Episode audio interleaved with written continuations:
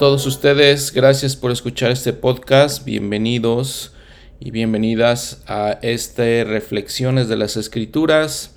En este episodio vamos a hablar de jueces y vamos a seguir con los libros históricos del Antiguo Testamento.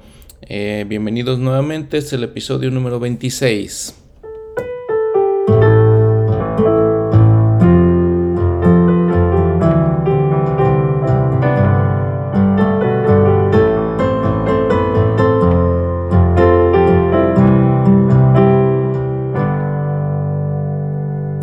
Como siempre, a manera de introducción, hablamos del contexto para ubicarnos, tener una perspectiva de lo que está pasando en la historia.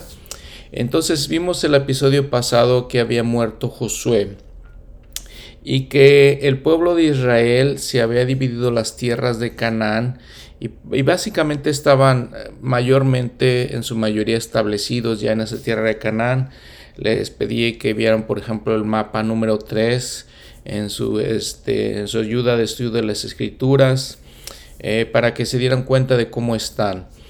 Lo que es importante que siempre les recalco mucho es entender el, la, cómo estaba su vida de ellos en Canaán, considerando todos los pueblos que estaban, eh, que vivían en esa tierra antes de ellos y considerando que ellos tenían prácticas idólatras, prácticas abominables realmente a la vista de Dios. Hablamos del sacrificio de niños, otras prácticas que, no, la verdad no quisiera mencionarles, pero son prácticas abominables a los ojos de Dios. Y entonces que el Señor les había pedido que sacaran esos pueblos. En algunas partes les dice definitivamente destruyan esos pueblos y vimos que los israelitas fallaron en algunas cosas, dejaron algunos de esos pueblos eh, morando todavía en sus tierras. El Señor les había advertido no eh, se mezclen con ellos porque el problema es que entonces los israelitas iban a empezar a adoptar esas prácticas que iban completamente contra las enseñanzas de Dios de muchas maneras. En cuanto a la ley de castidad, les digo, en cuanto a los niños, muy importante, simplemente porque adoraban ídolos y tenían muchos dioses, entonces todo eso estaba eh, en contra de Dios y en contra de los mandamientos que Jehová el Señor les había dado. Y este libro de jueces nos cuenta la historia después de Josué y entonces, vean, José, Josué muere y se quedan los israelitas sin un líder. ¿Qué pasa? Por ejemplo, en jueces capítulo 1, versículo 1, dice, y aconteció que después de la muerte de Josué, los hijos de Israel consultaron a Jehová diciendo, ¿quién de nosotros subirá primero a pelear contra los cananeos? En otras palabras, los israelitas estaban pensando, ¿quién va a ser nuestro líder ahora? Y el libro de jueces, en, en, realidad, eh, un mejor título, de acuerdo con los estudiosos de las escrituras, para este libro, un mejor título sería como el registro de los héroes de Israel, los campeones de Israel, un, eh, registro de esos, de esos eh, guerras que continuaron teniendo con, con los pueblos de Canaán. Eh, si vemos, les digo, los, les digo los mapas, vemos que al sur de toda la tierra de Canaán y al este, del otro lado del río Jordán, van a, van a encontrar varios pueblos que estuvieron ahí. Los filisteos son unos, los amalequitas fueron otros, amonitas, moabitas, arameos, midianitas, varios, varios pueblos estaban alrededor de ellos. Y entonces sin tener un líder, pues los, los eh, israelitas estaban preocupados si vemos, si nos saltamos un poquito al capítulo 2 eh, del libro de jueces, en el versículo 16 dice, mas Jehová levantó jueces que los librasen de manos de los que los despojaban. Y les decía, entonces de aquí adelante, en toda la historia del pueblo de Israel, es una, una batalla continua entre ellos y los cananitas. Eh, muy parecido, les digo, les he dicho siempre a lo que está pasando en el libro de Mormón. en el que los nefitas tenían que luchar contra los lamanitas. Si recuerdan, eh, en segunda de Nefi, capítulo 5, es cuando el Señor le dice que se le dice a Nefi que se separe de sus hermanos y entonces ellos se separan, toma, toma a sus hermanos menores y toma a Soram y se van con, con él. Y dice, por ejemplo, el versículo 25, segunda Nefi 5, 25, y el Señor me dijo, el Señor Dios me dijo, serán un azote a tus descendientes para estimularlos a que se acuerden de mí y si no se acuerdan de mí ni escuchan mis palabras, los azotarán hasta la destrucción. Hablando de los lamanitas, le dice el Señor todo esto a Nefi, serán un azote otra vez a tus descendientes para estimularlos a que se acuerden de mí. Y algo muy parecido entonces les digo pasó en el, en el Antiguo Testamento, donde estaban todos estos pueblos que les había, les había mencionado y que eran un azote para el pueblo de Israel, para que recordaran que tenían que guardar los mandamientos. Y lo que sucede pues en este libro de, jueces pues es realmente triste porque el mismo ciclo, este ciclo del orgullo, el del cual hablamos en el libro de Mormón, es exactamente el mismo ciclo de orgullo que sucede en el libro de jueces. Y eso es lo que vamos a estudiar el día de hoy. Eh, vamos a hablar entonces ahorita de ese ciclo de acuerdo a la tradición judía, el profeta Samuel escribió este libro, probablemente de acuerdo con algunos versículos que veremos después, eh, se escribió durante un periodo ya de monarquía. como les decía, no tenían líder en estos momentos el pueblo de Israel y el Señor levantaba a estos hombres eh, como jueces, le llama, para liberar al pueblo y está, pero les digo, está ese ciclo. Eh, sufrían con estos pueblos y estos pueblos querían, batallaban, este, contraatacaban a los israelitas, es lo que quiero decirles, y entraban en guerras con ellos. Y los israelitas sufrían de esta guerra, eh, y este es el ciclo, sufrían de la guerra, le pedían al Señor que los bendijera, los bendecía el Señor, salían vencedores y ya salían prósperos y este, tenían la comodidad y paz inclusive y pues eh, empezaban a, nuevamente a cometer pecados, comenzaban nuevamente a sentirse muy fuertes con su, propio, su propia fuerza de hombres y se empezaban a olvidar de Dios. Y entonces venían otra vez las aflicciones, venían las guerras, venían los pueblos a tratar de eh, reconquistar sus tierras y nuevamente le pedían a Dios que los ayudara y se continuaba, continuaba ese ciclo. Vamos a ver que lo que es triste es que al final de este libro eh, los israelitas realmente pues eran como enemigos de, de, la rectitud.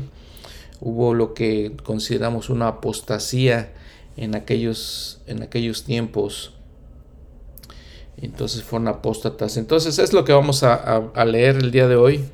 Les decía, y vamos a ver con todos estos jueces, algunos de estos jueces muy, muy interesantes.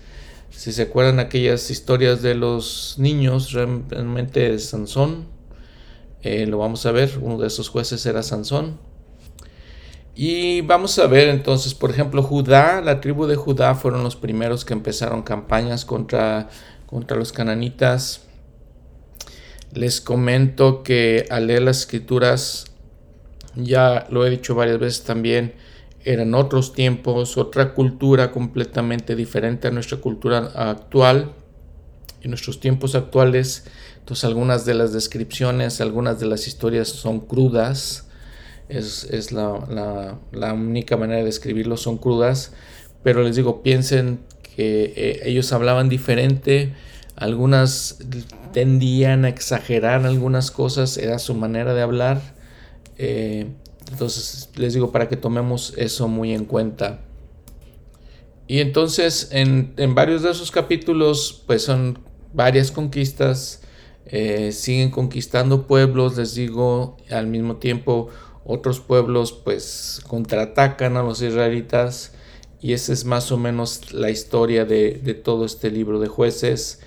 Eh, por ejemplo, Jerusalén en el versículo 8, eh, capítulo 1, versículo 8, y había combatido los hijos de Judá contra Jerusalén, y la habían tomado, la pasaron a filo espada y prendieron fuego a la ciudad. Sin embargo, en realidad ya hasta que vino el rey David, fue cuando se conquistó completamente esta ciudad, cayó en manos de los israelitas. En, esto, en este tiempo este, les decía, uno de los pueblos que más batallaron eh, contra los israelitas fueron los filisteos.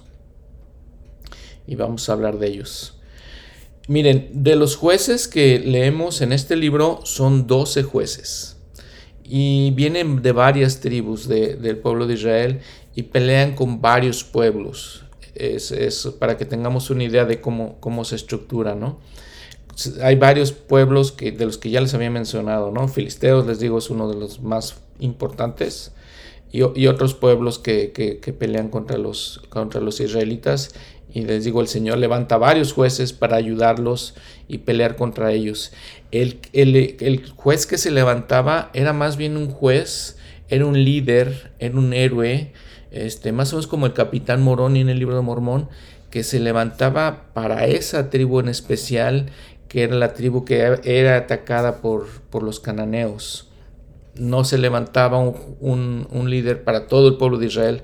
Son este, áreas específicas donde estaban, donde estaban batallando. ¿Sale? Entonces les digo, 12 jueces, diferentes áreas, diferentes batallas contra diferentes eh, pueblos cananeos. Entonces, por ejemplo, seguimos leyendo el, capítulo 1, el 9, dice, los hijos de Judá, entonces estamos hablando de la tribu de Judá en estos momentos, descendieron para pelear contra el cananeo que habitaba en las montañas y en el sur y en los llanos. Dice que los cananeos que habitaban en una tierra que se llamaba Hebrón. Y dice, dice su batalla, y el primer juez que es, que es llamado se llama Otoniel. Este Otoniel era hermano menor de Caleb. Recuerden a Caleb, que fue uno de los dos espías, fue uno de los líderes anteriores, uno de los hombres justos anterior de, las generaciones anteriores, que junto con Josué, eh, les digo, eran de los dos hombres muy justos en aquellos tiempos.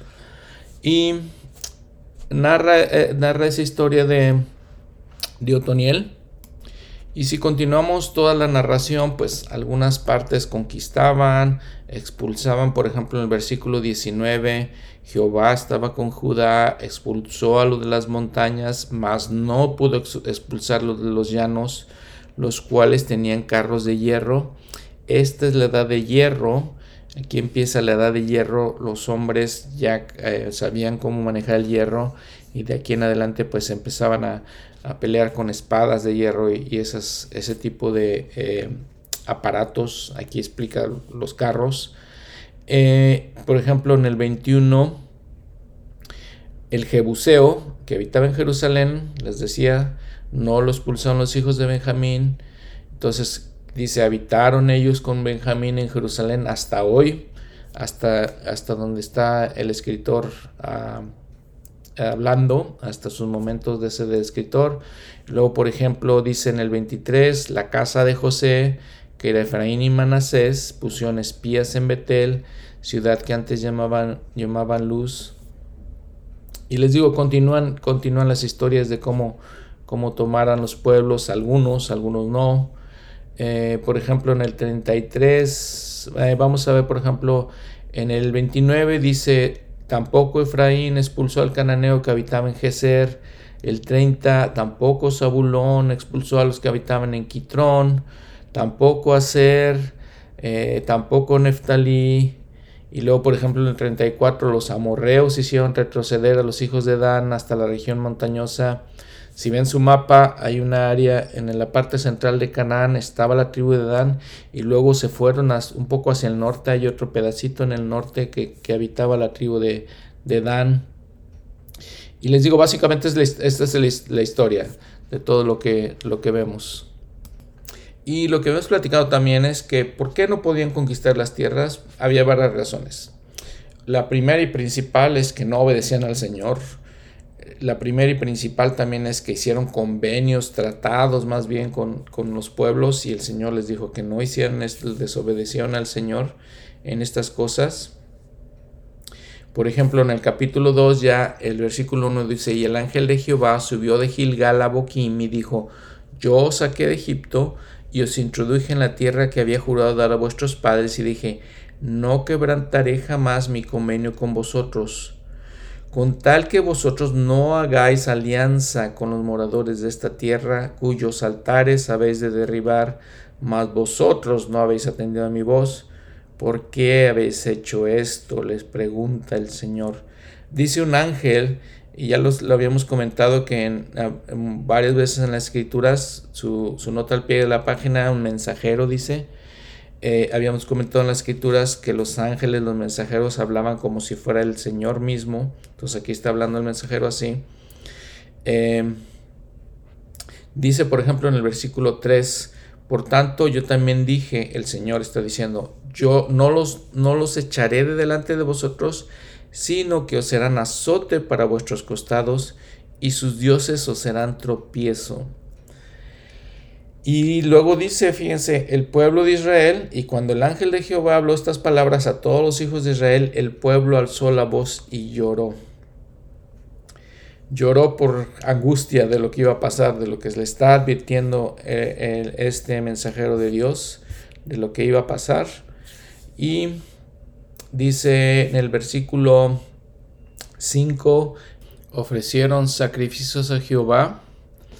Y mire, si, si, si vemos eh, este capítulo 2, nos describe muy bien lo que está pasando en, en la historia de Israel lo que ya les había dicho, todo esto que ya les había dicho. Por ejemplo, el versículo 8 dice, y murió Josué, hijo de Nun, siervo de Jehová, a la edad de 110 años, donde lo sepultaron, dice, y luego en el versículo 10, y toda aquella generación fue también reunida con sus padres, y se levantó después de ellos otra generación que no conocía a Jehová, que, y ni la obra que él había hecho por Israel Interesante, dice, no conoce a Jehová. Si ves su nota al pie de la página, dice tinieblas espirituales. Interesante la manera que, que se describe esto.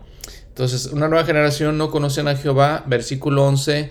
Y los hijos de Israel hicieron lo malo ante los ojos de Jehová y sirvieron a los Baales. Recuerdan que les había dicho en el episodio anterior que Baal era uno de los dioses paganos eh, más importantes. Eh, alguien, eh, era un dios que adoraban los, los pueblos en, en, aquellos tiempos. Y dice, y abandonaron a Jehová, el dios de sus padres, que los había sacado de la tierra de Egipto, y se fueron tras otros dioses, y los dioses de los pueblos que estaban en sus alrededores, a los cuales adoraron y provocaron a ira a Jehová. Y abandonaron a Jehová y adoraron a Baal y a Astarot. Astarot era otro de los dioses. Y el furor de Jehová se encendió contra Israel y los entregó en manos de saqueadores que los saquearon y los vendió en manos de sus enemigos de alrededor y ya no pudieron hacer frente a sus enemigos. Por donde quiera que salían, la mano de Jehová estaba contra ellos para mal como dijo como Jehová había dicho y como Jehová se lo había jurado, así tuvieron gran aflicción. Mas Jehová levantó jueces que los librasen de manos de los que los despojaban, y tampoco oyeron a sus jueces, sino que se prostituyeron tras dioses ajenos, los cuales adoraron. Pronto se apartaron del camino en que anduvieron sus padres, que obedecían los mandamientos de Jehová, ellos no hicieron. Y dice, y, cuando Jehová le levantaba jueces, Jehová estaba con el juez y los libraba de manos de los enemigos todo el tiempo que de aquel juez, porque Jehová era movido a misericordia por sus gemidos a causa de los que los oprimían y afligían. Mas acontecía que al morir el juez, ellos volvían atrás se corrompían más que sus padres siguiendo dioses ajenos, sirviéndoles inclinándose a ellos y no se apartaron de sus obras ni de su obstinado camino. Y la ira de Jehová se encendió contra Israel y dijo, por cuanto esta nación traspasa mi convenio que ordené a sus padres y no obedecen mi voz, tampoco yo volveré más a expulsar de delante de ellos a ninguna de las naciones que dejó Josué cuando murió. ¿Por qué sucedía esto? Dice en el versículo 22, para probar por medio de ellas a Israel. ¿Por qué estaban esas naciones? Lo que les había leído en, el libro de Mormón, para probar a Israel para ver si ellos guardarán o no el camino de Jehová, andando en él como sus padres lo hicieron. Por esto dejó Jehová aquellas naciones y no las expulsó enseguida, ni las entregó en manos de Josué. Les decía nuevamente la misma, la misma enseñanza que en el libro de Mormón, que los lamanitas estaban ahí para que los nefitas recordaran que los estimularan a que se acordaran del Señor. Eh, algunas cosas, aquí les digo, está explicando básicamente todo lo que es el, libro de jueces o todo, todo este, este tiempo en la historia de Israel. Este libro de jueces cubre aproximadamente 300 años del pueblo de Israel. Entonces todo eso es lo que pasó. En el libro de el Antiguo Testamento, versículo por versículo, los hermanos explican esta, ejemplo que está dando aquí en jueces en el versículo 17. Dice, y tampoco oyeron a sus jueces, sino que se prostituyeron tras dioses ajenos a los cuales adoraron. Y dice, dicen los hermanos en este libro que entonces desde este momento los profetas, el Señor adopta esta relación simbólica del convenio que hace un hombre con una mujer en matrimonio. Es esta relación. Considerando o consideremos que el Señor considera, eh, que el Señor eh, piensa que el matrimonio es algo sagrado, entonces, de, aquí en adelante se hace, eh, se simboliza esta relación de Jehová con el pueblo de Israel como, como la relación de un, un, hombre con una mujer, de esposo con su esposa, el convenio del matrimonio. Y les dice que no puede haber nada más destructivo al convenio del matrimonio que la infidelidad. Y entonces le, el Señor reprende a, los israelitas porque eran infieles al Señor. Este, y es el, pueblo de Israel se, le este, presenta como una esposa infiel o como una prostituta en este caso, ¿no? O como una ramera. Es por, lo, por, lo, mismo que les dice ahí los que se prostituyeron tras dioses ajenos. Entonces de ahí en adelante les digo, vamos a escuchar varios, vamos a leer varias eh, simbolismos, analogías con esta relación. Les digo, simbolizando el Señor como el, marido y el pueblo de Israel como la esposa, el esposo y la esposa, este, en este simbolismo. Bueno, entonces eh, vamos a ver que en el capítulo 3 dice, pues, estas pues son las naciones que dejó Jehová para probar con ellas a Israel, a todos aquellos que no habían conocido todas las guerras de Canaán. Y dice, por ejemplo, en el versículo 3, cinco príncipes de los filisteos y todos los cananeos, los sidonios, los heveos. Em, más adelante dice los eteos, los amorreos, los fereceos, los jebuseos, y fíjense cómo dice en el versículo 6 que el pueblo de Israel, hablando del pueblo de Israel, se tomaron a sus hijas por esposas y dieron sus hijas a los hijos de ellos y sirvieron a, los, a sus dioses.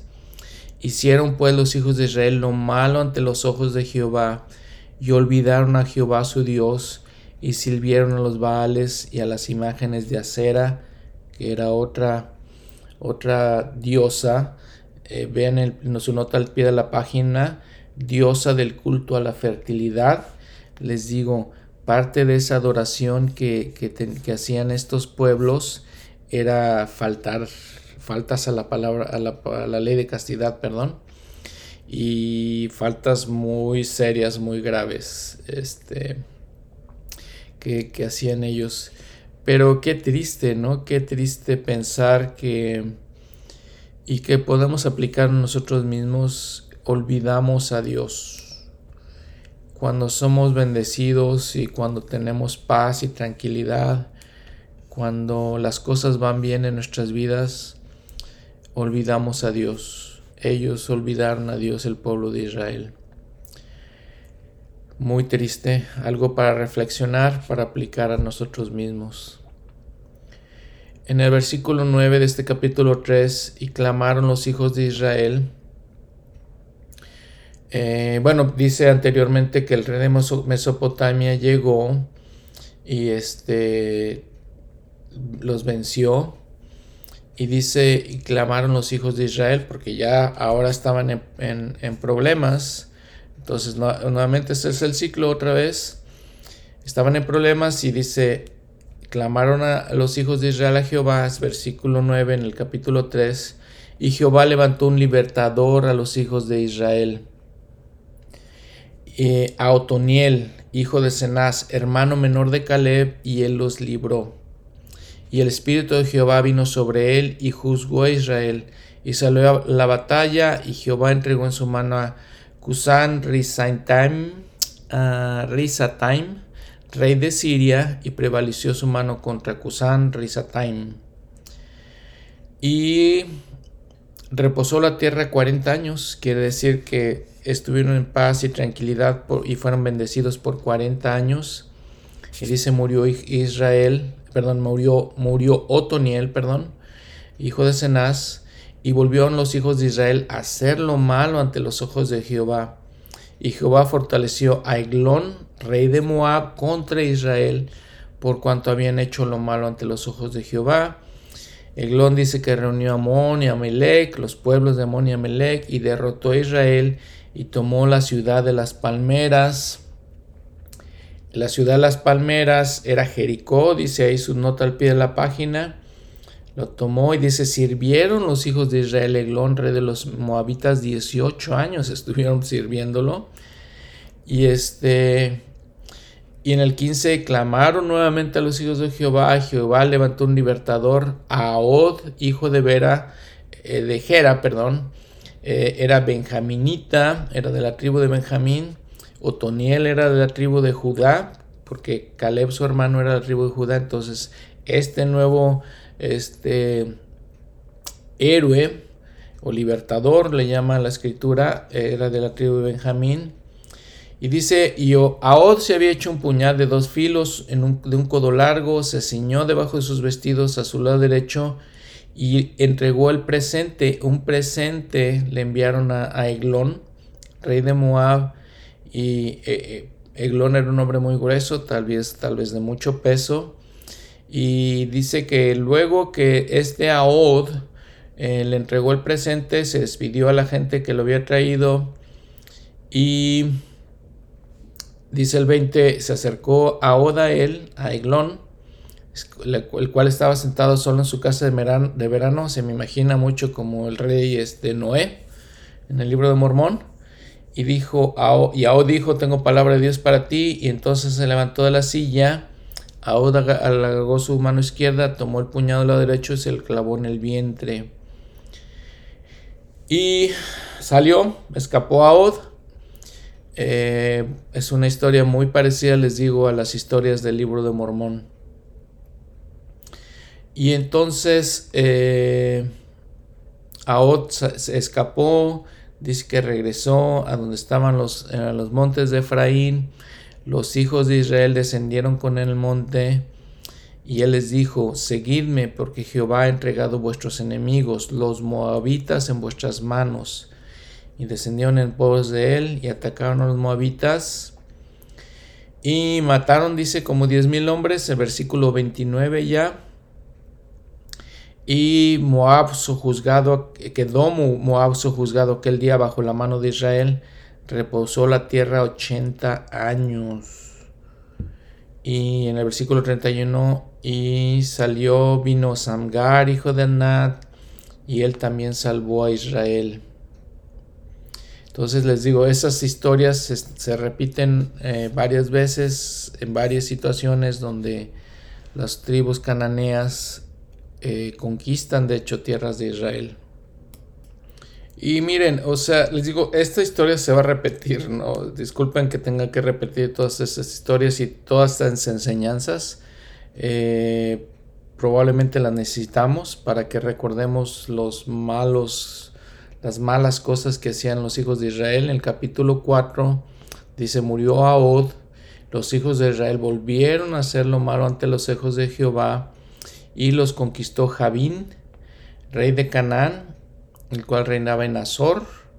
Eh, ahí los conquistó. Y nuevamente en versículo 3, y los hijos de Israel clamaron a Jehová por todos los problemas que tenían. Y lo que es muy interesante es que vean aquí que el Señor a quien levanta en este momento, eh, a la, la, que era juez de Israel, se llamaba Débora, profetisa, esposa de Lapidot. Entonces vemos como la Biblia, en la Biblia ya hemos visto varias situaciones en que las mujeres eran muy importantes también en la historia. Y si ven, por ejemplo, ahí dice, se sentaba Débora entre eh, Ramá y Betel en los montes de Efraín, y los hijos de Israel acudían a ella para juicio. O sea, es interesante que pues era, era esposa, estaba casada y tenía hijos también. Y este, ella se convirtió en, la heroína de Israel. Ella mandó llamar, dice, a Barak. Em, para, y le dijo que él iba a ser el líder de ellos, el líder de los ejércitos. Y, pero Barak, por ejemplo, en el versículo 8 le dice, pues sí, si tú vas conmigo, si no vas conmigo, yo no voy a ir. Le pide a Débora que vaya con él. Y el Señor pues le dice, ¿sabes qué? Este, bueno, ella, perdón, primero Débora, que debo decirles que sí, le dice, sí, sí voy a ir contigo. Pero no tomaría este Barak la honra para él, porque dudó de Jehová en ese momento, pidiéndole que, que este, eh, que, que lo, lo, acompañara. Eh, dice en el 14, Débora dijo a Barak, levántate porque este es el día en que Jehová ha entregado y Sisara en tus manos. Y dice que bajó al monte Tabor Barak con diez mil hombres y Jehová desbarató a Císara con todos sus carros y todo su ejército a filo de espada delante de Barak. Y dice que los persiguió Barak y eh, el Señor le dio la victoria. Y al final de ese capítulo viene la historia de Jael. Eh, lo que le pasa a este hombre Císara Barak lo había vencido, les digo, y lo, iba persiguiendo a Císara. Llegó Císara a la tienda de Jael. Y este, bueno, los dejo para que lo lean. Está un poquito cruda la historia al final. Pero lamentablemente, pues, más bien así es la Biblia, con esas historias un poco crudas. Este, en el, en el capítulo 5, vean que Débora y, Barak. Este, Débora quiero decirles que significa abeja, abeja de miel, es lo que significa. Eh, vemos en este, en este cántico, dice el, capítulo 5 que, hace eh, Débora y Barak. Eh, nos vemos que también Débora tenía el espíritu de profecía si vemos eh, lo que ya habíamos visto alguna vez de cómo el Señor, por ejemplo, Alma explica lo que el Señor piensa en cuanto a este espíritu de profecía en Alma 32, 23. Y ahora bien, Él comunica su palabra a los hombres por medio de ángeles, sí, no solo a los hombres, sino a las mujeres también. Y eso no es todo, muchas palabras les son dadas a los niños, palabras que confunden al sabio y el erudito. Eh, entonces, Débora tenía este espíritu de profecía y aquí lo manifiesta en este cántico en el capítulo 5. Eh, antiguamente eh, estos cánticos eran una manera de, de, festejar una victoria. Obviamente es una, era una victoria que eh, era de toda la nación. Entonces esa es la manera poética en la que ellos, la manera que festejaban de una, perdón, más bien de una manera poética. Entonces eso es lo que nos dice el capítulo 5. El capítulo 6 es una historia igual, podemos empezar el capítulo y dice, los hijos de Israel hicieron lo malo ante los ojos de Jehová, en esta ocasión los entregó en las manos de Madián durante siete años, muy parecido a lo que sucedía en el libro de Mormón. Dice que los, los israelitas tenían sus ganados y llegaban los madianitas y los robaban, los amalecitas también con ellos, los hijos del oriente subían con ellos y este dice destruían los frutos de la tierra, eh, no dejaban eh, que comer en Israel, no dejaban nada de su ganado y, los, lo tomaban. Eh, nuevamente vemos el ciclo, el que tanto hemos hablado, un punto importante de este ciclo es aquí vemos como los hijos de Israel, los israelitas, eh, cuando nacían, cuando crecían en paz y prosperidad, es cuando se olvidaban de Dios. Y entonces nuevamente preguntarnos, ¿qué hacemos cuando somos prósperos, cuando vivimos en paz y prosperidad? ¿Nos acordamos de Dios o hacemos como los israelitas? Eh, fíjense en el versículo 6, después que les robaban tanto, dice, así era Israel empobrecido en gran manera por causa de los madianitas. Y otra vez los hijos de Israel clamaron a Jehová. Y en el 8 Jehová envió un hombre, un profeta a los hijos de Israel, el cual les dijo, así ha dicho Jehová Dios de Israel, yo os hice salir de Egipto y os saqué de la casa de servidumbre yo os libré de las manos de los egipcios, de manos de todos los que os afligieron, a los cuales expulsé delante de vosotros y os di su tierra, y os dije, yo soy Jehová vuestro Dios, no temáis a los dioses de los amorreos en cuya tierra habitáis, sin embargo, no habéis obedecido mi voz. Y entonces llamó a este hombre Gedeón, y Gedeón es una historia también muy interesante, muy bonita historia de él. Vamos a ver qué, de qué, se trata. Eh, dice que el versículo 11 vino el ángel de Jehová, se sentó de la, debajo de la encina que está en Ofra, la cual era de Joás, el Abieserita. Y su hijo Gedeón estaba sacudiendo el trigo en el lagar para esconderlo de los madianitas, Fíjense, tenían que esconder sus cosas de los madianitas para que no se las robaran. Y el ángel de Jehová se le apareció a Gedeón y le dijo, Jehová está contigo, hombre poderoso y valiente. Y Gedeón que le respondió le dice, ah, Señor mío, si Jehová está con nosotros, ¿por qué nos ha sobrevenido todo esto? ¿Y dónde están tus maravillas que nuestros padres nos han contado diciendo, no nos sacó Jehová de Egipto? Ahora Jehová nos ha desamparado y nos ha entregado en manos de los madianitas. Y mirándole Jehová, nuevamente les digo, no nos confundamos, les digo, el ángel de Jehová y Jehová, el Señor, a veces se intercambian indistintamente la manera en la narración.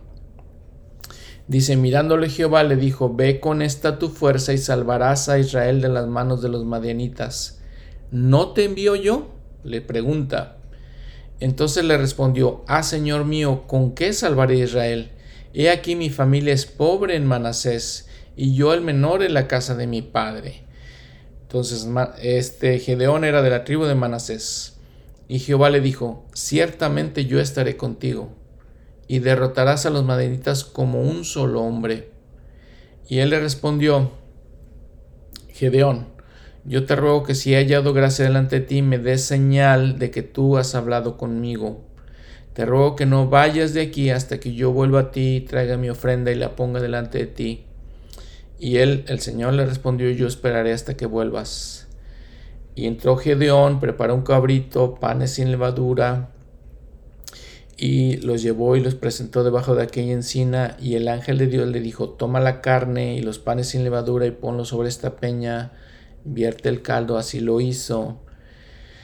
Y dice que el ángel de Jehová extendió el, el, el bastón perdón, que tenía en su mano, tocó la punta de la carne, y los panes sin levadura subió fuego de la peña, el cual consumió la carne y los panes sin levadura, y el ángel de Jehová desapareció de su vista. Fue la señal que estaba pidiendo Gedeón. Y entonces Gedeón vio que era el ángel de Jehová y dice, he visto al ángel de Jehová cara a cara. Jehová le dijo, pasa a ti, no tengas temor, no morirás.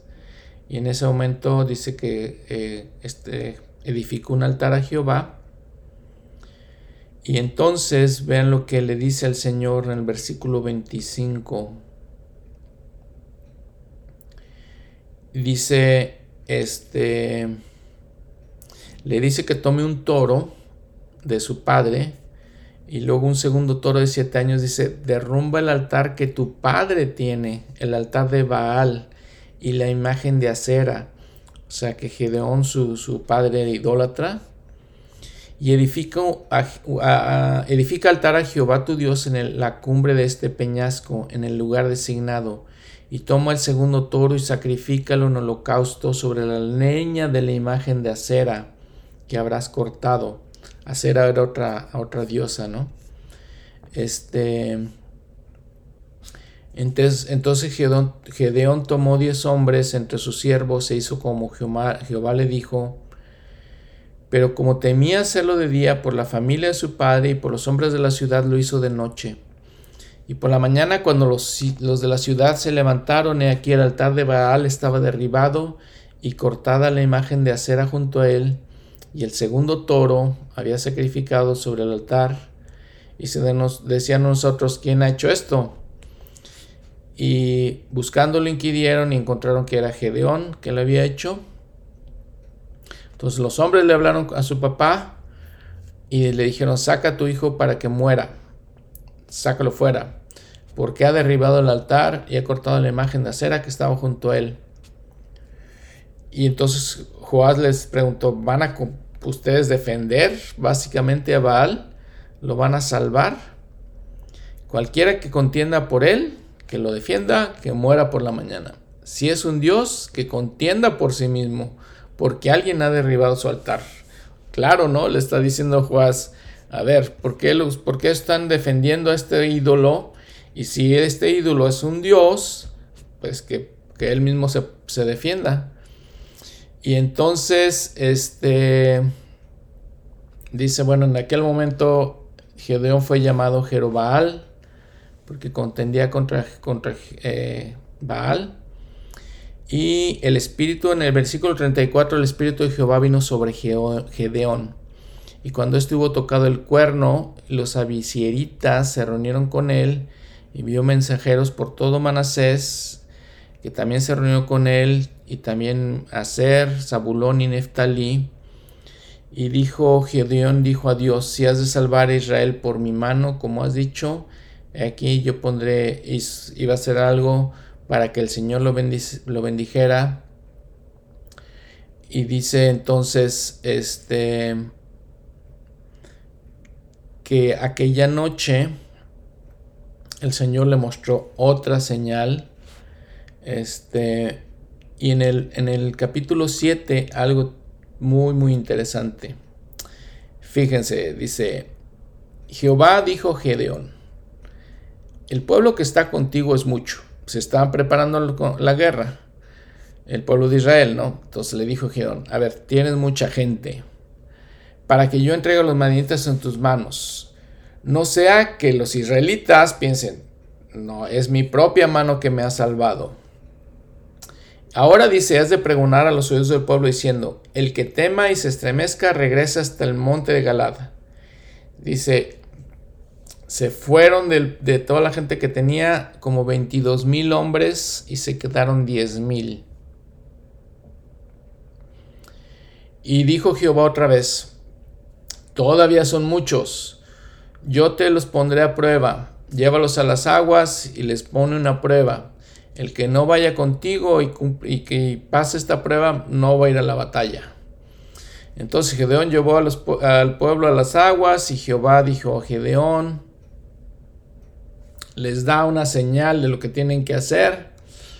Y dice el versículo 6, este, los únicos que quedaron después de todo esto fueron 300 hombres. 300 hombres y dice que el pueblo tomó sus provisiones, fue a la guerra. Dice en el versículo 12, los madianitas y los amalecitas todos los hijos del oriente estaban tendidos en el valle, numerosos como langostas en multitud, y sus camellos eran innumerables, como la arena que está a la orilla del mar en multitud. Y entonces, eh, vean lo que pasa con Gedeón. Gedeón, fíjense que escucha a unos hombres que uno de ellos estaba teniendo, tuvo un sueño de la manera que iba a vencer a los, a los este, madianitas. Y lo escucha el sueño Gedeón y el versículo 15 y cuando Gedeón oyó el relato del sueño y su interpretación adoró y volvió al campamento de Israel y dijo, levantaos porque Jehová ha entregado el campamento de Madian en vuestras manos. Y dice cómo dividió al pueblo en tres escuadrones y tocaron trompetas en el versículo 18 entonces dice, tocaré las trompetas y diréis por Jehová y por Gedeón.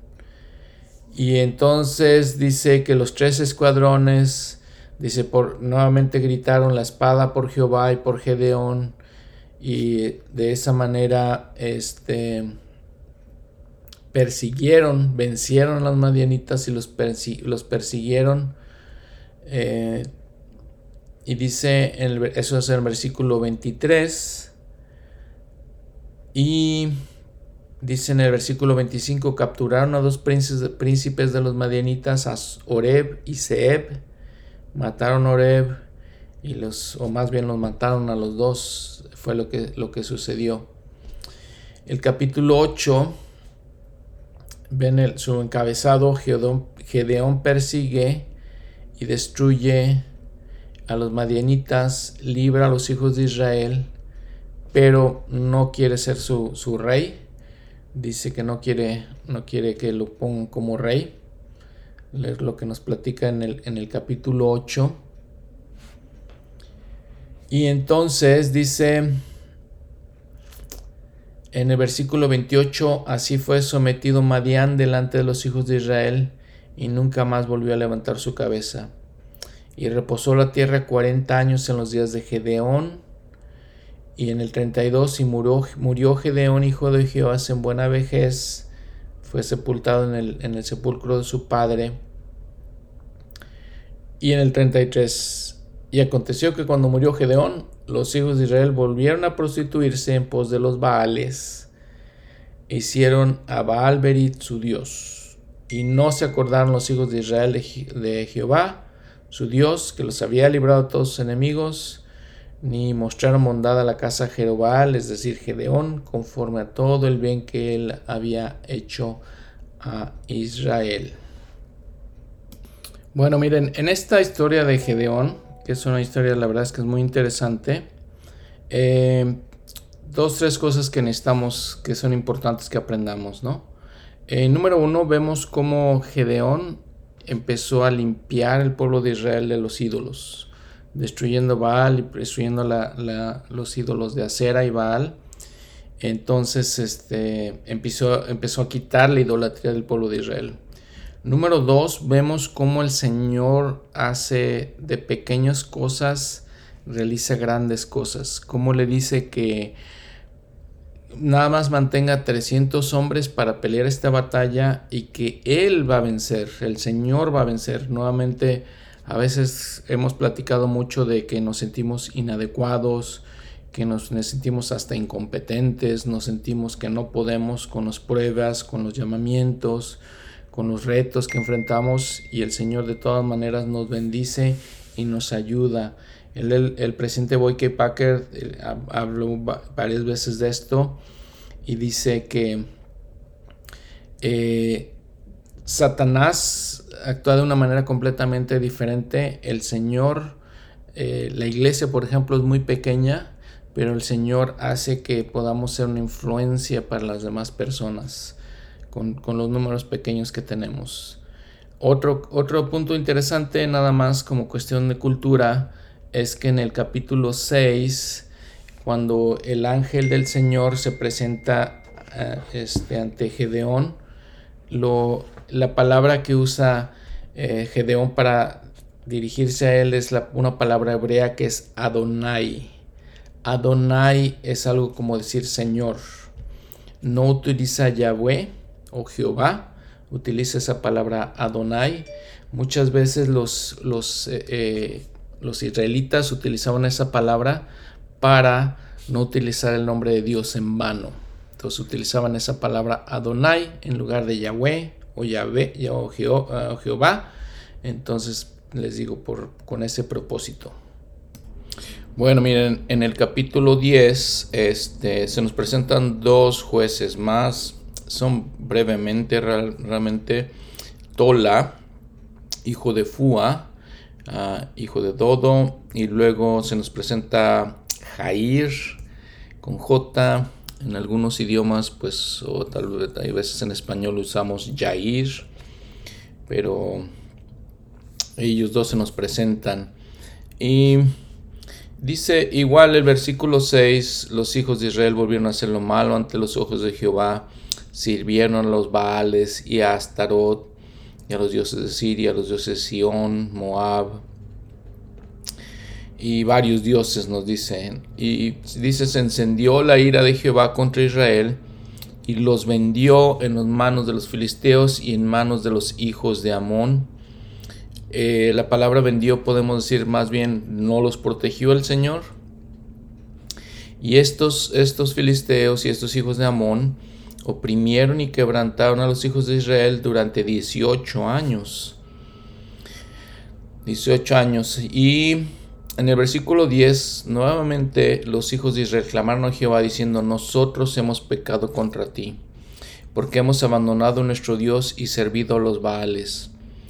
Y qué tristeza, nuestra naturaleza mortal, nuestra naturaleza natural de que no queremos hacer caso a Dios, ignoramos a Dios y luego tenemos los problemas y ya nos damos cuenta eh, y nos arrepentimos. Ellos están eh, arrepintiéndose de alguna manera, el pueblo de Israel, y están confesando, están este, conscientes de que habían pecado contra Dios y que estaban sirviendo a, dioses ajenos, a dioses siendo idólatras.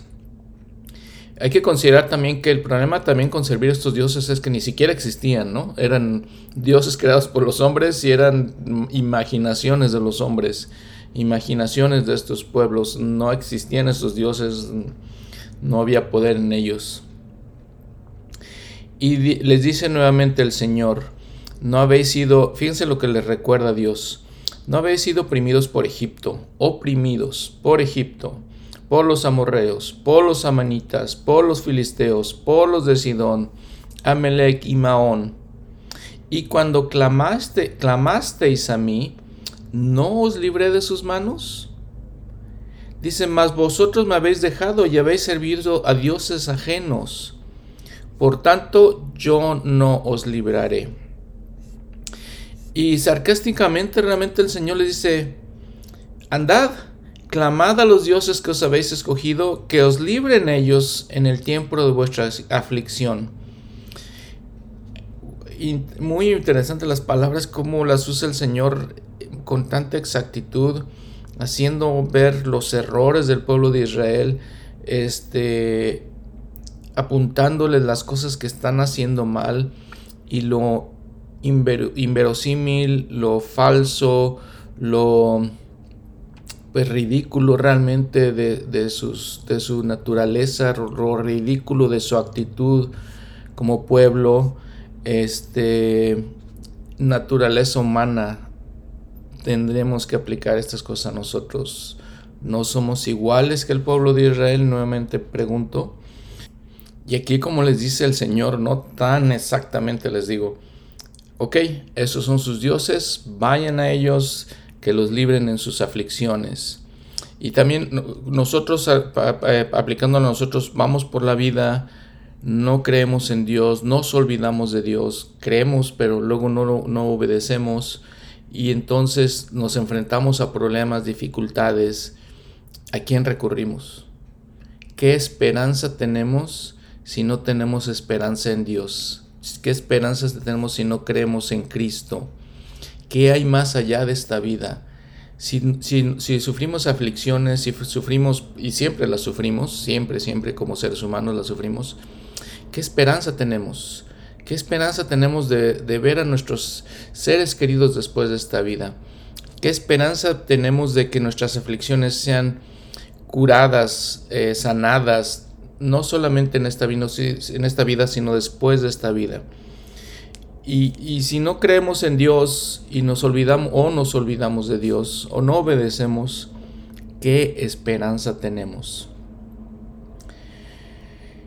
Y los hijos de Israel, dice el versículo 15, nuevamente respondieron a Jehová, estaban conscientes de sus pecados. Hemos pecado, haz tú con nosotros como bien te parezca Solo, solamente te rogamos que nos, libre en, nos libres en este día. Y quitaron de entre sí los dioses ajenos y sirvieron a Jehová, y el alma de Jehová se angustió a causa de la aflicción de Israel. Dice su nota al pie de la página 16a, posiblemente que estaba a punto de perder la paciencia, una expresión en hebreo dice ahí.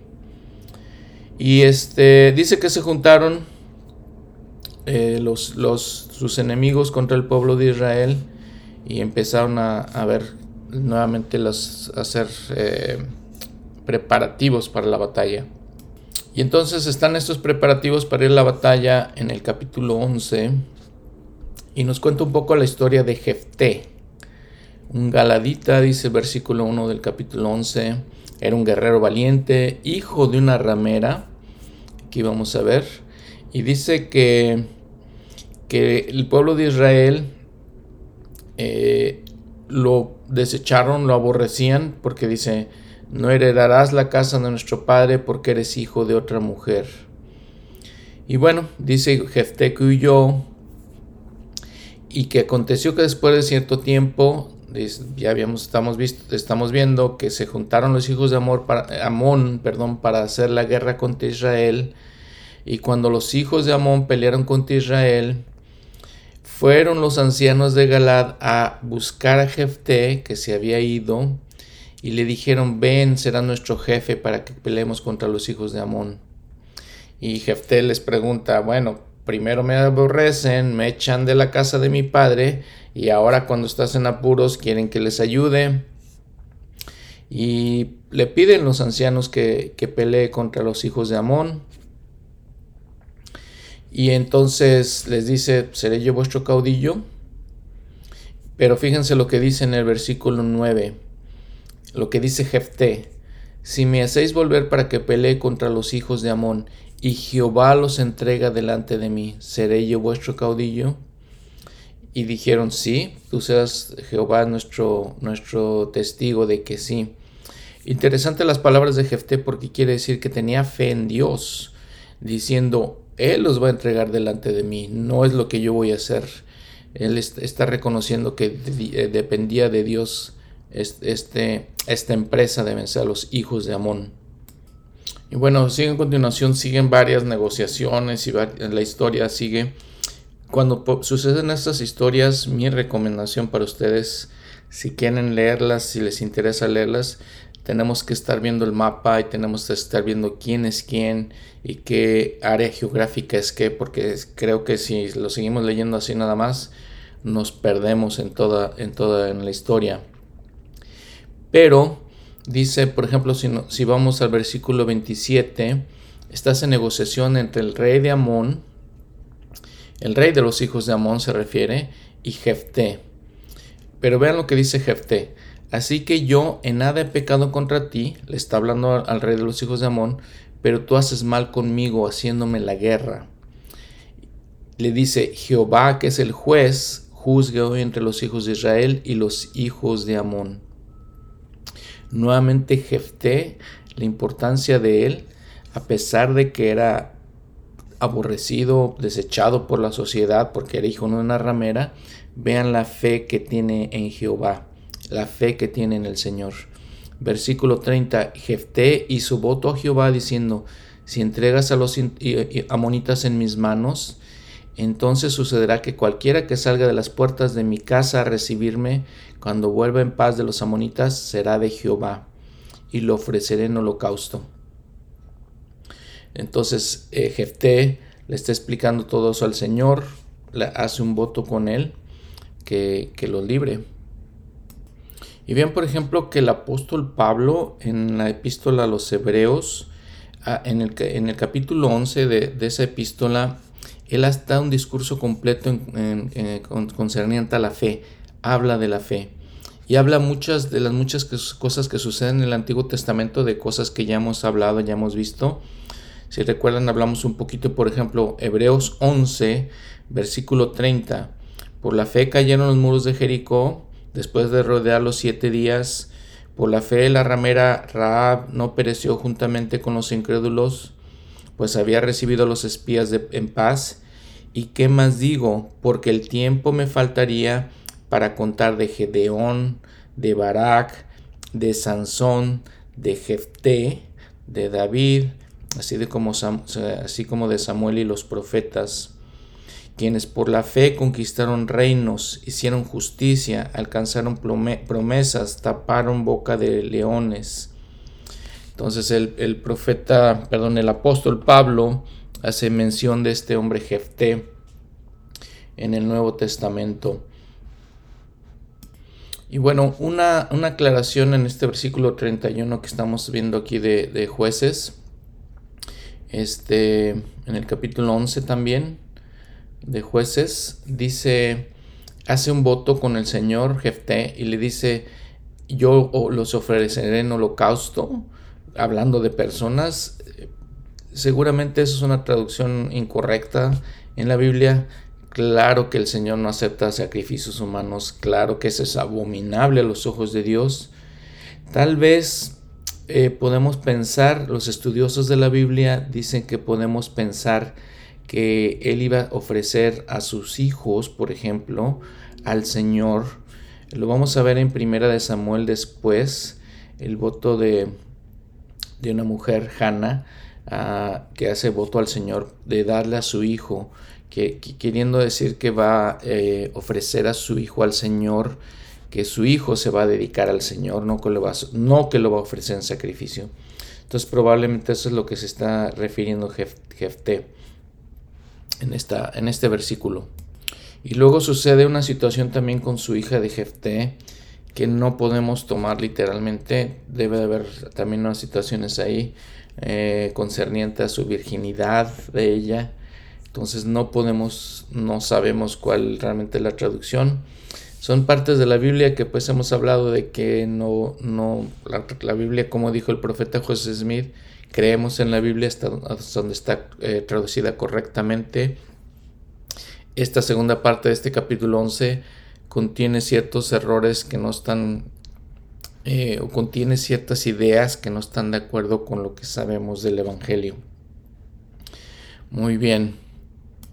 El capítulo 13 nos habla, nos sigue hablando de Jefté, nos habla de Ibsan, Elón, Abdón, que fueron jueces de Israel. No tenemos mayor información de ellos más que lo que nos dice este capítulo. Y luego vamos a ver en el capítulo 13 entonces, les decía, vemos cómo ciertas, ciertos problemas surgían con ciertos, eh, ciertas naciones, ciertos pueblos de, alrededor de Israel. Este específico en el capítulo 3 empieza una, una narración con los filisteos. 13.1, versículo 1, los hijos de Israel volvieron a hacer lo malo ante los ojos de Jehová. Jehová los entregó en manos de los filisteos durante 40 años, imagínense.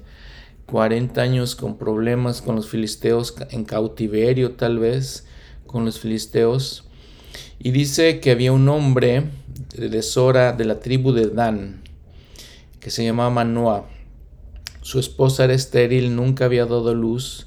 Se le apareció el ángel de Jehová y le dijo, He aquí tú que, eh, que tú eres estéril y no has dado a luz, mas concebirás y darás a luz un hijo. Ahora pues cuídate, te ruego, no bebas ni vino ni sidra, ni comas cosa inmunda. Este, porque en el versículo 5, porque aquí que concebirás y darás a luz un hijo, y no pasará navaja sobre su cabeza, porque el niño será nazareo para Dios desde el vientre, y él comenzará a librar a los hijos a Israel de manos de los filisteos. La mujer fue y se lo contó a su, a su marido, y le dijo que un ángel de Dios se había aparecido con él y le explica a su marido lo que le está diciendo. Y entonces en el versículo 8 oró Manoa a Jehová y dijo, Ah, Señor mío, yo te ruego que aquel varón de Dios que enviaste regrese ahora a nosotros y nos enseñe lo que hayamos de hacer con el hijo, con el niño que ha de nacer.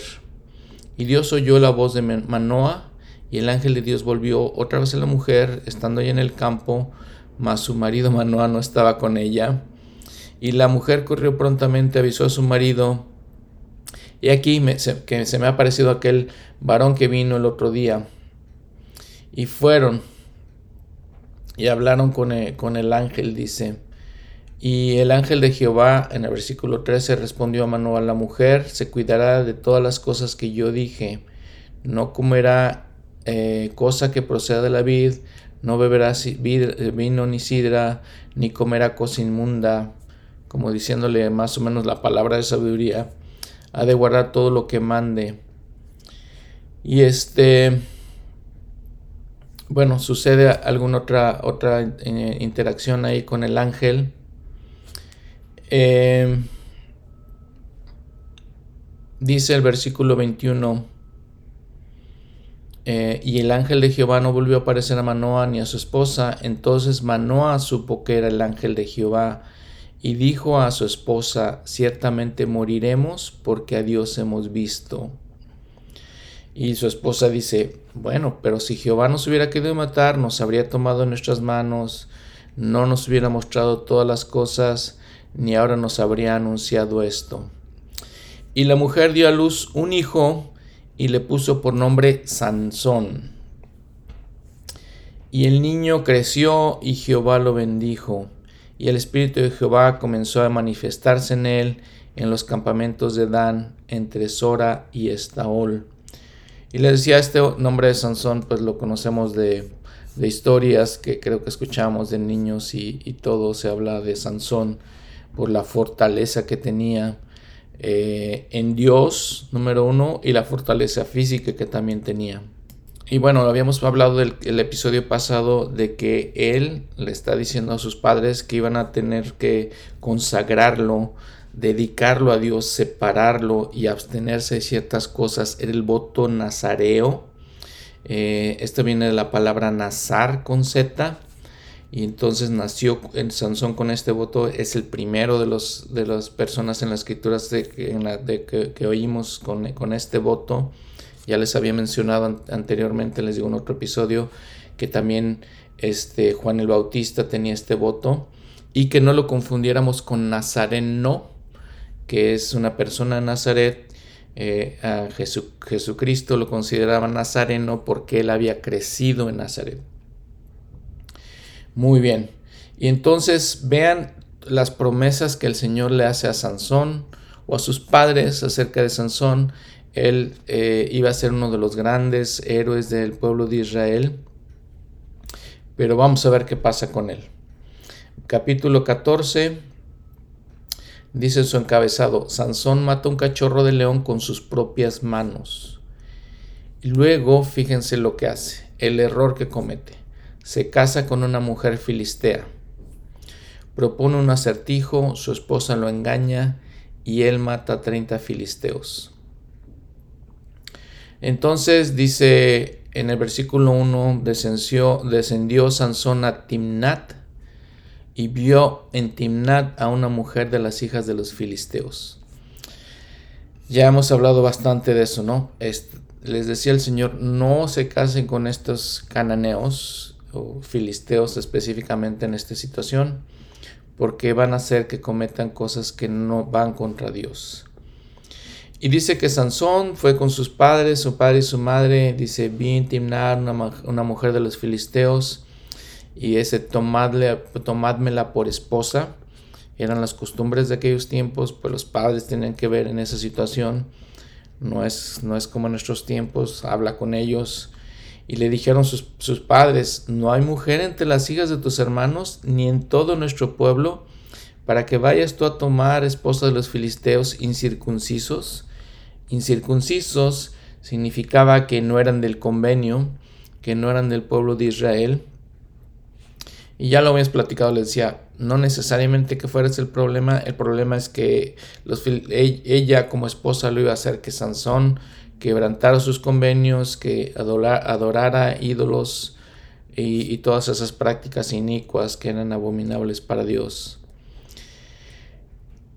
Eh, y dice, fíjense, más su padre y su madre no sabían que esto venía de Jehová porque él buscaba ocasión contra los filisteos, pues, pues en aquel tiempo los filisteos dominaban sobre Israel. Y este, bueno, es un versículo un poquito ahí confuso también. Eh, si nos regresamos un poquito al versículo 3, lo que Sansón le responde a su padre, cuando, cuando su padre le dice, bueno, esta es una mujer filistea, no es parte del convenio. Sansón responde a su padre, tómala para mí, porque ella ha agradado a mis ojos.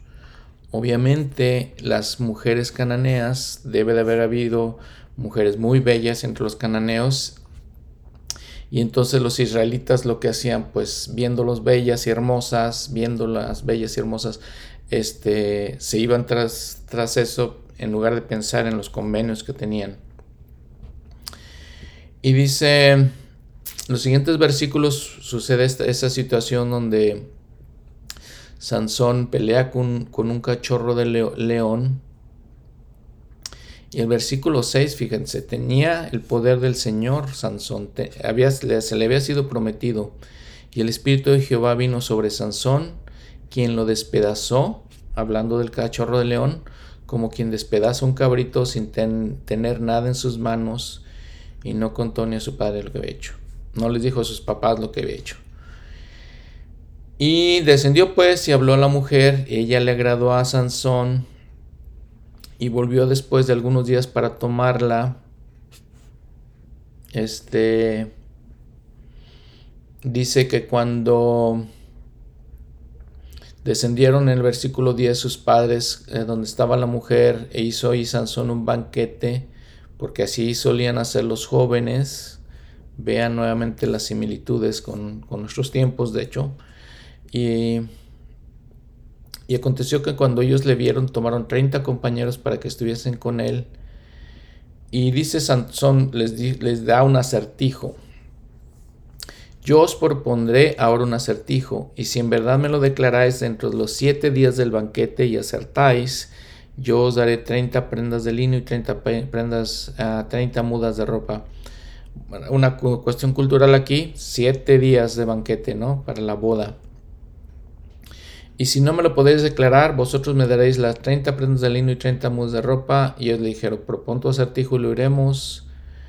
Y él les dijo, del que come salió comida y del fuerte salió dulzura. Y dice que en tres días no le pudieron declarar el acertijo.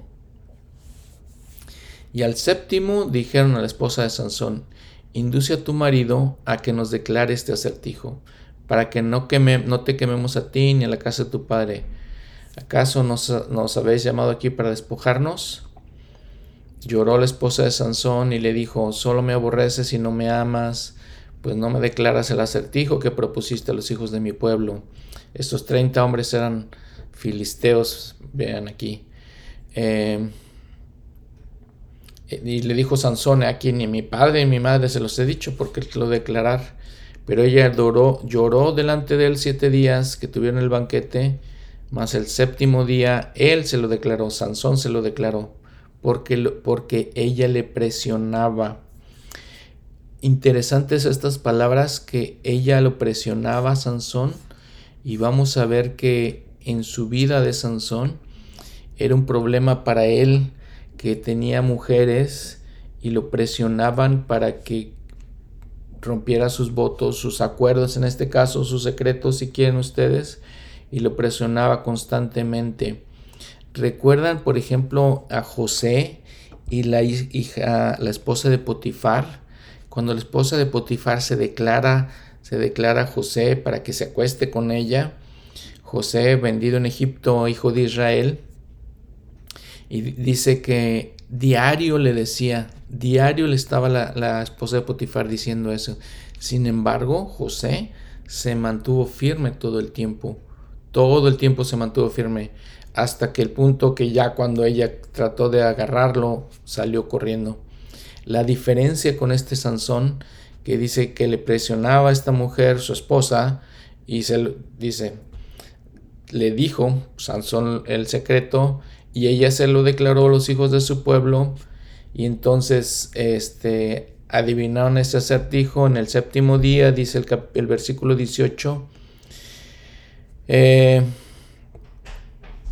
les, le dijeron cuál era, cuál era la solución y dice, y el Espíritu de Jehová vino sobre él, descendió Sansón a Ascalón y mató a treinta hombres de ellos, y tomando sus despojos dio las mudas de ropa a los que habían explicado el acertijo, y encendido en enojo subió a la casa de su padre. Eh, vean, eh, o sea, dice que el Espíritu del Señor vino sobre Sansón, pero más bien como que Sansón perdió su mente y empezó a matar a estos hombres o a unos hombres. Les quitó la ropa y se las dio a los otros, a los otros hombres. Este. Y estaba encendido su enojo, dice, por ejemplo. Em, los, los, estudios de las escrituras también dicen que durante este banquete usualmente las personas bebían vino entonces ahí también estaba rompiendo su voto de Nazareo. Eh, y dice el versículo 20, y la esposa de Sansón fue dada a su compañero, el que había sido su amigo. Bueno, y desafortunadamente, pues Sansón en todo esto es un ejemplo de una persona que a veces pues se puede aplicar a nosotros, que tiene las bendiciones, que le son prometidas muchas bendiciones, que tiene dones espirituales, cuando dice que el Espíritu del Señor estaba con él, el Espíritu de Jehová, no necesariamente que el Espíritu estaba con él, porque obviamente sabemos que si no, si no somos justos no está el Espíritu con nosotros, pero más bien como que tenía el don espiritual, ¿no? Un don espiritual que se le había concedido.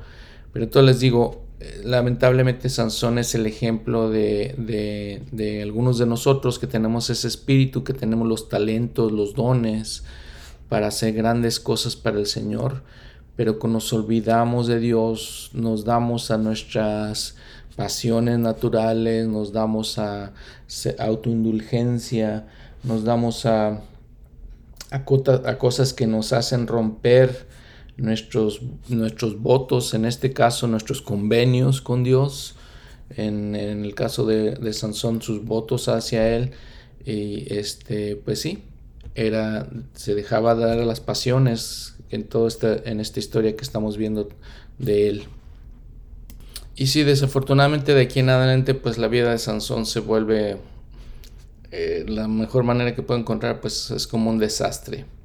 Entonces, porque dice en el, en el capítulo 15 lo que sigue sucediendo, que Sansón va a ver a su esposa, este, que aparentemente estaba con su padre, ella estaba con su padre, eh, y, le, el padre dice, no lo deja entrar a Sansón. Y le dice el padre, pensé que la aborrecías, la di a tu compañero. Eh, y más su hermana menor dice, ¿no es más hermosa todavía? Te ruego que la tomes en su lugar. Y bueno, sucede un desastre ahí que hace Sansón, se mete en problemas con los filisteos y dice en el versículo 6, queme unos sembrados, Sansón. Y dice en el versículo 6, y dijeron los filisteos, ¿quién hizo esto? Y les fue dicho, Sansón, el yerno de, del Timnateo. porque le quitó su esposa y la dio a su compañero. Y vinieron los filisteos y los quemaron con fuego a ella y a su padre. Y vean cómo responde Sansón, venganza. Le dice, me vengaré de vosotros y después descansaré. Y hizo este eh, desastre en el, en el, campamento de los, de los filisteos. Interesante, por primera vez vemos aquí en las escrituras, los filisteos subieron y acamparon en Judá y se extendieron en Leí, o Leí, eh, leí como en el libro de Mormón. Nosotros decimos, siempre le hemos dicho leí, pero creo que como no tiene acento debe ser ley. Este aparece por primera vez en, el, en el Antiguo Testamento. Y bueno, les digo, pues sucede suceden definitivamente cosas eh, muy desagradables con Sansón. Sí, vean por ejemplo que dice, los filisteos subieron, acamparon en Judá, y los hombres de Judá fueron con Sansón, tres mil hombres dice, y fueron y dijeron a Sansón, ¿no sabes tú que los filisteos dominan sobre nosotros? ¿Por qué nos has hecho esto?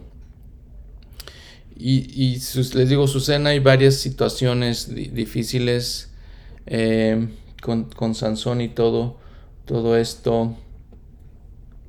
Eh, algunos eruditos de la iglesia, dice su manual de instituto, piensan que este lugar donde estuvo la lucha de Sansón con los filisteos pudo haber sido el lugar de la ciudad del padre de Leí, cerca de Jerusalén. Eh, Leí vivió unos 500, 600 años, ya sabemos la historia, antes de Cristo. Eh, todas estas historias de jueces suceden entre los años 1395 antes de Cristo a 1025 antes de Cristo. Em, si, si, vemos, pensamos, cuando calculamos el tiempo antes de Cristo, pues es de, de mayor a menor. Entonces 1394 antes a 1025 antes de Cristo. Obviamente nuestro tiempo calculamos de menor a mayor, pero anteriormente si vemos antes de Cristo era así. Entonces, bueno, todavía no sabemos mucho de Leí porque ese, eh, Leí lo conocemos a 600 años antes de Cristo. Pero les digo, los estudios de la Biblia nos hablan de eso. Y bueno, suceden, les digo, desastre en su vida de Sansón. Vean en, versículo, en el capítulo 16.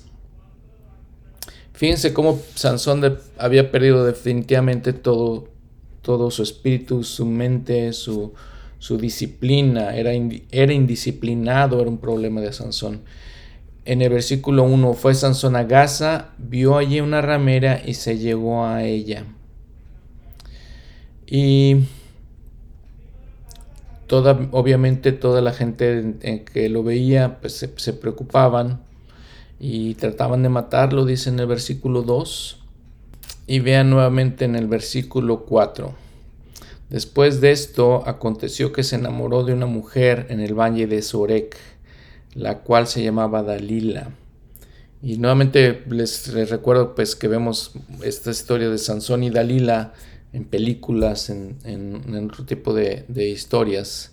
Eh, las conocemos de esas, de esas historias. Y entonces se enamoró de ella y fueron los príncipes, fueron a ella, a Dalila, los príncipes de los filisteos y le dijeron, engáñale y descubre en qué consiste su gran fuerza y cómo podríamos vencerlo para que lo atemos y lo atormentemos y cada uno de nosotros te dará cien, mil cien piezas de plata. Mil cien piezas de plata, imagínense. y Dalila, Sansón se había enamorado de Dalila Dalila dijo a Sansón, yo te ruego que me declares en qué consiste tu gran fuerza y cómo te, se te puede atar para ser atormentado. Y este Sansón le responde, creo que, o más bien no creo, perdón, le miente, le dice, pues sí, que me aten con siete mimbres verdes, que no estén secos y eso me debilitará. Los príncipes de los filisteos lo trataron de hacer. Y entonces dice, había espías en un aposento en casa de ella. Y entonces ella le dijo, Sansón, los filisteos sobre ti. Y él rompió los mimbres, como se rompen, como si nada, más bien, más bien en lo que dice. Entonces Dalila le dijo a Sansón, he aquí tú me has engañado me has dicho mentiras. Declárame ahora, te ruego, cómo se te puede atar. Y nuevamente le dice, si, me atan con cuerdas como si fueran nuevas, me debilitaré y sé como, seré como los demás hombres. Nuevamente les, les, pues, enfatizo, nuevamente Dalila trata de engañarlo, trata de entregarlo a los filisteos y diariamente le dice que, que, le, que le, diga por cómo pueden, pueden atormentarlo, cómo pueden este, detenerlo diariamente. Nuevamente lo comparamos con José, que diariamente la, la esposa de Potifar le decía, y él no cayó, no sucumbió a la tentación. Sansón era completamente diferente a José. Este.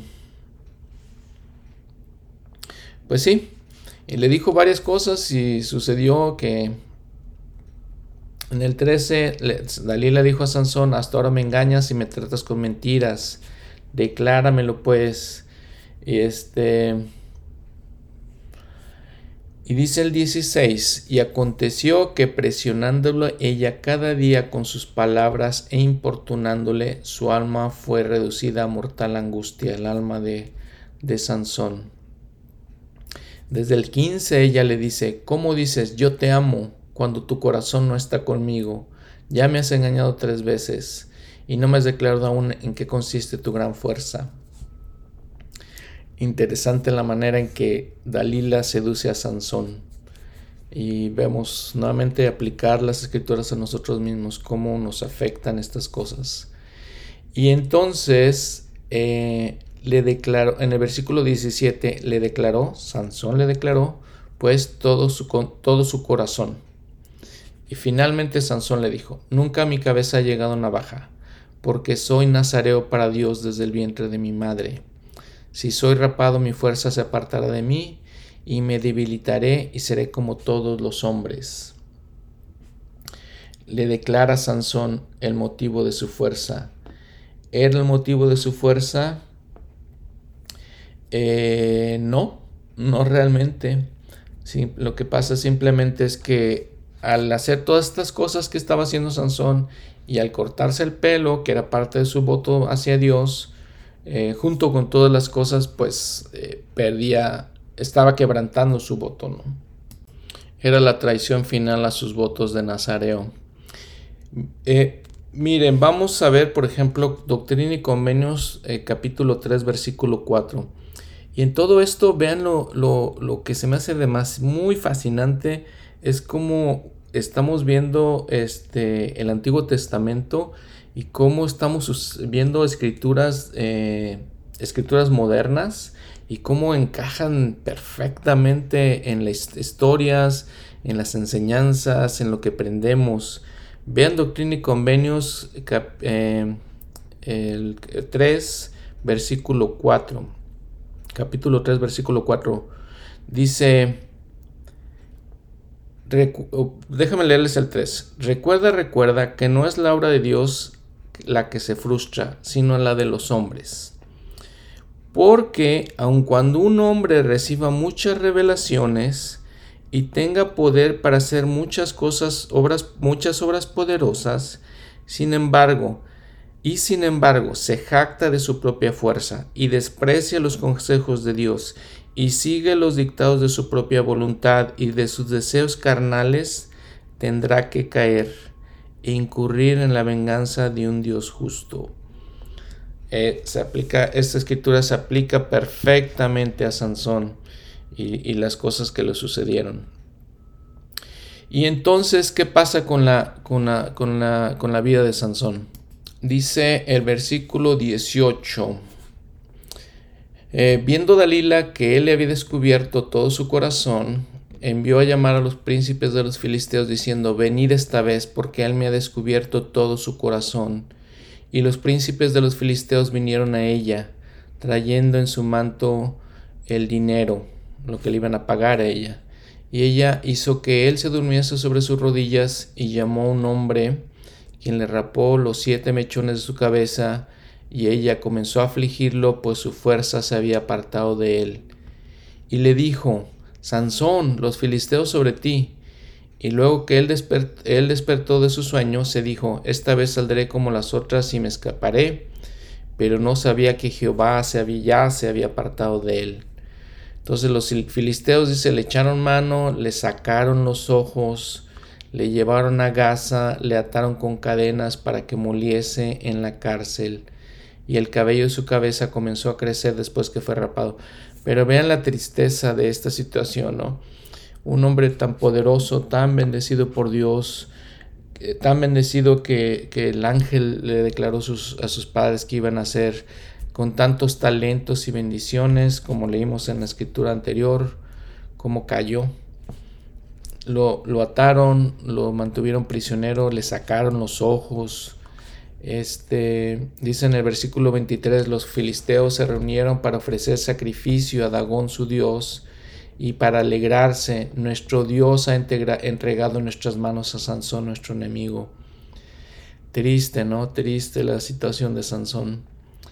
Y este, y alabaron a su Dios, dice a Dagón, que era su Dios. Y llamada Sansón para que nos divierta, dice, lo llamaron, lo trajeron, lo trajeron de la cárcel, sirvió de juguete delante de ellos y lo pusieron entre las columnas.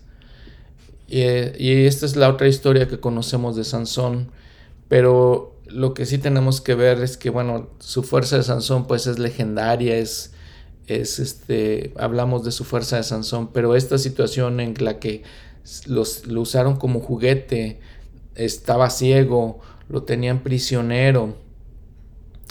Y Sansón dijo al joven que le guiaba de la mano, acércame, hazme palpar las columnas sobre las que sustenta la casa para que me apoye en ellas.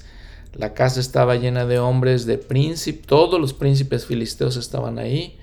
Como tres mil hombres y mujeres estaban mirando el escarnio de Sansón, se burlaban de Sansón. Este se burlaban de él. Y por última vez Sansón clamó a Jehová y dijo, Señor Jehová,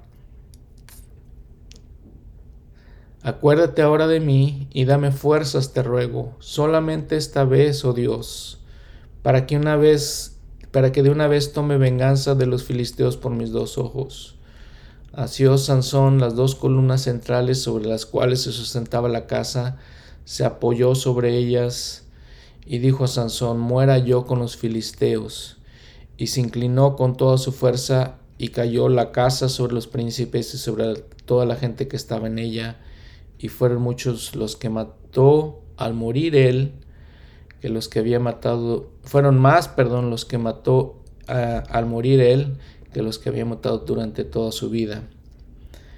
Y Dice que descendieron sus hermanos, los sepultaron en Soreit Taol con el sepulcro de su padre. Y él juzgó a Israel durante 20 años. Eh, la, misma situación que le decía, no realmente juzgó a Israel porque no era realmente un juez, pero, pero bueno, esa fue la triste historia del final de Sansón. Eh, destruyó la casa, destruyó las columnas y murió él y murieron los filisteos. Eh, nuevamente, pues recalcando ¿no? la triste historia de él. Bueno, los, los capítulos del 17 al 21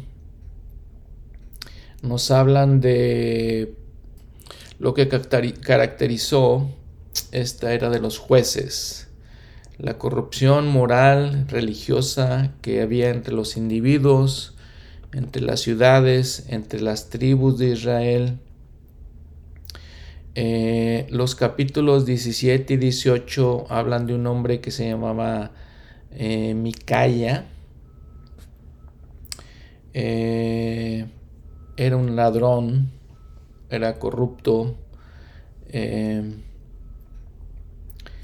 desarrolló lugares de adoración paganos puso falsos sacerdotes y, y, nos habla de, de, él.